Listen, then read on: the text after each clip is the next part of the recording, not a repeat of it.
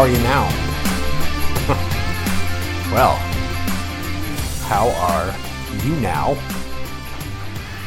Folks, I gotta tell you, that one, they didn't deserve to, but your Montreal Canadiens win. 2 to 1 in overtime over the Arizona Coyotes in a junior rink in what looked like a fucking high school gymnasium.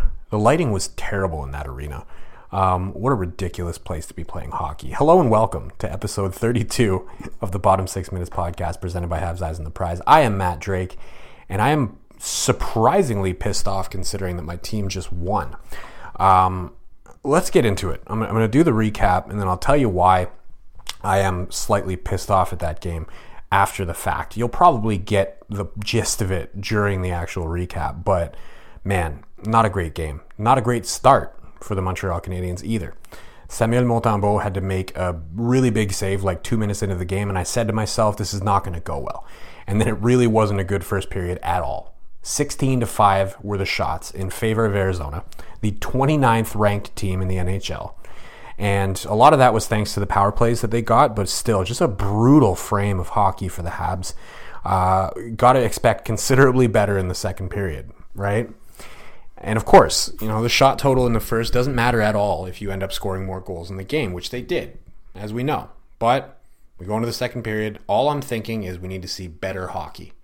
Early on in the period, we do get some good hockey. Fantastic work by Kaiden Guhle in the offensive zone. Uh, goes around behind the net, passes it out into the slot to Josh Anderson. Anderson flips it back to Cole Caufield in the high slot, and he is money from that spot. An absolute snipe 1 nothing for the Montreal Canadiens. But puck goes the other way real quick. Juraj Slafkovsky gives away the puck. Clayton Keller knocks Kaiden Guhle's stick out of his hand, which should have been a penalty, and they ignore it. Another uh, clown show from the refs. Uh, and that opens up the way for Nick Schmaltz to snipe one past Samuel Montembeault, and it's 1 1. But not too long after that, the Habs get it back. Arber Xhekaj puts one on from the point, Nice little snapper from the point. Tipped in by Christian Dvorak. Two to one. Habs have the lead again. But then, not too long after that one, still 12 minutes left to play in that period. Uh, stretch pass by Schmaltz to Matias Maccelli. He beats Samuel Montembeault five hole, two to two. We are tied up at the end of two. Funny that they managed to get four goals in the first eight minutes of the second period, and then no goals outside of that, at least not in regulation. Uh, much better third period from the Habs overall. The second period was bad. It was still bad. It was just as bad as the first. The only difference is they managed to put two goals in the net, but it was terrible. Uh, Arizona, balance of play, heavily in their favor. Uh, we go into the third period, 2 2. Don't deserve to be 2 2 whatsoever if you're the Montreal Canadiens, but you are. And nothing happens in the third. It's kind of better transitional hockey, better overall hockey from the Habs, but still not enough to make you go, all right, they're the better team. And then we go into overtime, and it's kind of tentative. You know, the Habs start out with the usual suspects, right? They have, uh, I want to say it was Kaiden Guhle out there with, I, I forget, it, I think it was Guhle, anyways, with Caufield and Suzuki, which I loved, but they were a little bit tentative.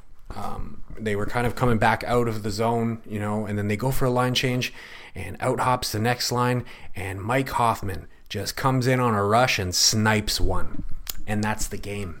Three to two in favor of the Montreal Canadiens. Uh, folks, I don't know. I, I I don't even really want to give a player of the game for that because they they sucked. As a team, they sucked. They were not good. It was a bad game.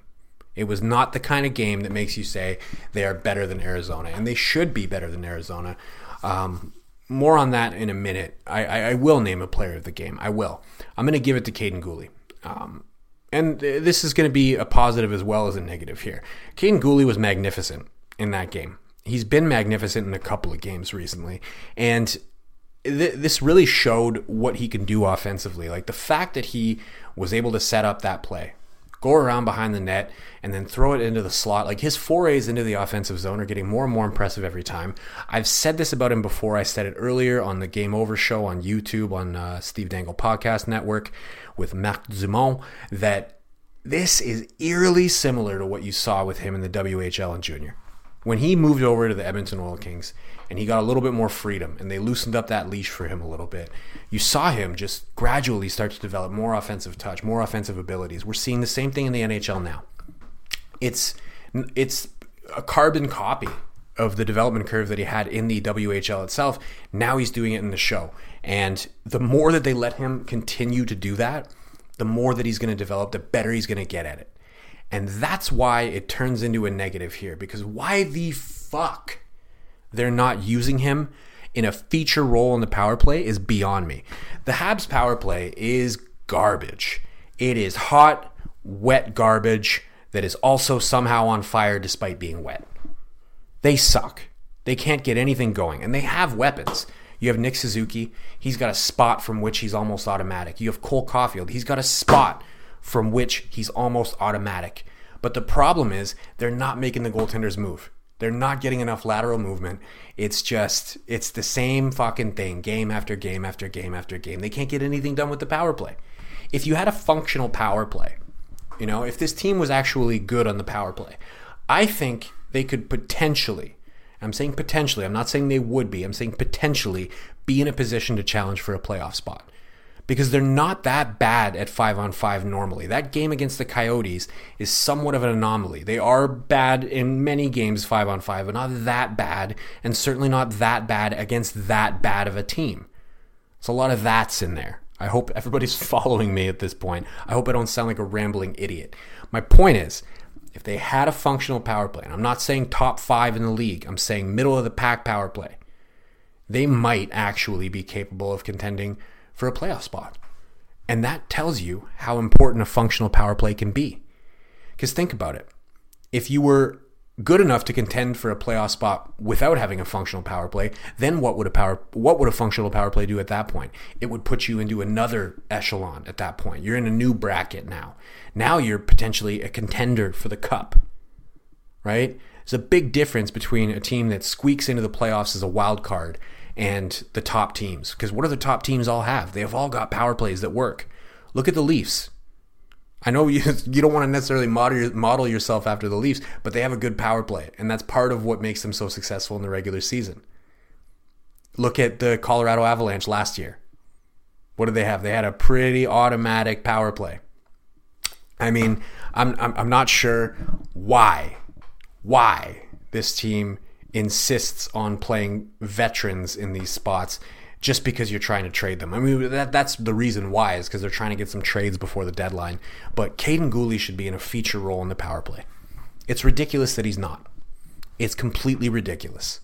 Give him some more of those minutes. Give him the opportunity to fly and see you know, can he be the quarterback of the future for your power play? Give him the time now because, again, he's already getting better and better and better at those forays into the offensive zone. If you let him have that power play time, he's going to get better and better and better at that. And then potentially, when you get to that light at the end of the tunnel for the rebuild, you're going to see what? A complete player that's capable of producing for you in the power play. Please, for the love of Maurice Richard, give him time on the power play while you're at it, give Jordan Harris time on the power play. Talked about that as well with Marc on Game Over. Absolutely. You got to get him some power play time. I know he does not have the shot that you might be looking for, but he can move the puck. We, we got to start creating lateral movement. You can't just keep soldiering on through this season without trying to do something to fix that power play. I know losing games is kind of good at this point, right? You really want a shot at Connor Bedard. And that brings me to what I was talking about earlier, right? is you know the fact that they're not necessarily better than Arizona right now. Is that a bad thing? Maybe, maybe not. Depends on who you ask. Me, I'm kind of up in the air about it. I'd like to see them be better than Arizona. I'd also kind of like to see them not be better than Arizona. At the very least, I'd like them to not be better than Arizona in the standings. I'll tell you what doesn't help is lucking your way essentially into a win on the back of Samuel Montembeault's fantastic performance yet again, and a couple of opportune goals and then an overtime winner from Mike Hoffman. That doesn't help because you got dominated for most of that game by the 29th ranked team in the NHL. So you get a win over the 29th ranked team in the NHL on the back of three, not necessarily lucky goals, but three opportunistic goals and a fantastic goaltending performance. That shouldn't be the case. If you're legitimately better than them, if you legitimately deserve to be drafting lower than they are in the 2023 draft, then you should be dominating them. You should be beating them 5 to 1. The god of mischief is back and better than ever. Loki. Loki. Loki. Loki. Loki. Wow. Great to see you again. Critics agree Loki season two is marvelous. Great. And it's finally here. How much do you know? Let's assume I don't know much. A mind bending adventure. Spectacularly cinematic. I've been waiting for a moment like this. It surpasses all expectations. A little over the top, don't you think? I thought it was spot on. Loki season two. Now streaming only on Disney Plus you should be curb stomping them, but you're not. At the end of the day, um, that's why I said I'm only a little bit pissed off. I know maybe I sound a little bit more than a little pissed off, but uh, it's it's it's it also must be said that they have some injuries right now. You know, Mike Matheson's out. Um, Jonathan Drouin hasn't looked like himself since coming back. I'm not sure if he's still nursing something. Um, obviously, Sean Monahan's out. Sean Monahan, who knew how important he was going to be to this team because they really can't figure out their they can't even figure out their lineup configurations without uh, him being around for them. So, you know, they've got they've got injury problems right now, and that's part of the that's part of the issue. But at the same time, you you can't go out there looking like you're considerably worse than the 29th ranked team in the NHL. Unless, of course, you're the 32nd ranked team in the NHL, which they're not. You know, if they were the four uh, the runners in the Bedard sweepstakes right now, I, would probably be singing a very different tune. I wouldn't care that they're losing to Arizona. I'd be cheering them on as they lose. But it's just it rubs me the wrong way that you can go from having some really good games like where they play well at five on five against better teams and then you see them play against Arizona and they're just absolute dog water. It doesn't make a lot of sense to me. I can't reconcile it. That's what pisses me off. Not necessarily losing because, well, number one, they didn't lose, and number two, if they did lose, I'd almost prefer that. It's it's a weird situation. I don't know what to make of this team right now. I want them to fix some things. I also don't want them to fix things. Um, but I want them to look like they're trying to fix things. Uh, now I really sound like I'm rambling. So let me bring myself back to earth a little bit. Um, the the other thing that has to be discussed, I, I, alluded to it just now, but the performance of Samuel Montembeault, man, this guy has put together quite the season on a team that's not going to make the playoffs. I don't know. We talked about it on Game Over. I've talked about it ad nauseum at this point of the season. Um, they've got security at the goaltender position. Cayden Primeau is locked up. Jake Allen's locked up. Semyon Montembeault has one more year after this one. So you're you're not in a position where you have to do anything with a goaltender, but you're kind of in a position where not doing something with a goaltender would be silly. Because there are definitely teams out there who need a goaltender. Or who could use a better goaltender than they already have. So I really think they should be working the phones. Specifically, I think on Jake Allen. I think he has the pedigree of having been a starter um, and being able to carry a team. I think he's probably the better candidate for them to actually get something good out of. Um, and I wouldn't mind seeing Samuel Montembeault take over as the starter. I know he's stealing games in a year where you, you don't necessarily want to be stealing games, but that being said, he looks right now like somebody who could do that job. And I'd like to give him that shot just to audition for it. You know? Why not? He's he's given you one of the better goals saved above expected stats that you've seen since Carey Price was at his best. Give him the shot. Let's see what he can do. I don't know. I think it would be interesting at the very least. And I think you, you can't leave assets on the table this season. So you might as well trade a goaltender. And it might as well be Jake Allen because he's probably going to get you the best return. That's it. Sorry for the word salad today, everybody. Um, struggling to find words after that one. It's weird to watch them be that bad and still win the game.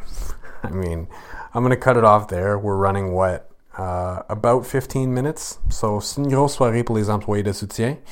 Uh, we are on Spotify. We're on Google Play, Apple, Megaphone. I'm on Twitter at DrakeMT. Drop me a follow. I would appreciate it very much. Thank you, as always, for listening. And folks, 21 more goals to go for number 22 Cole Caufield. The countdown to 40 continues. À la prochaine.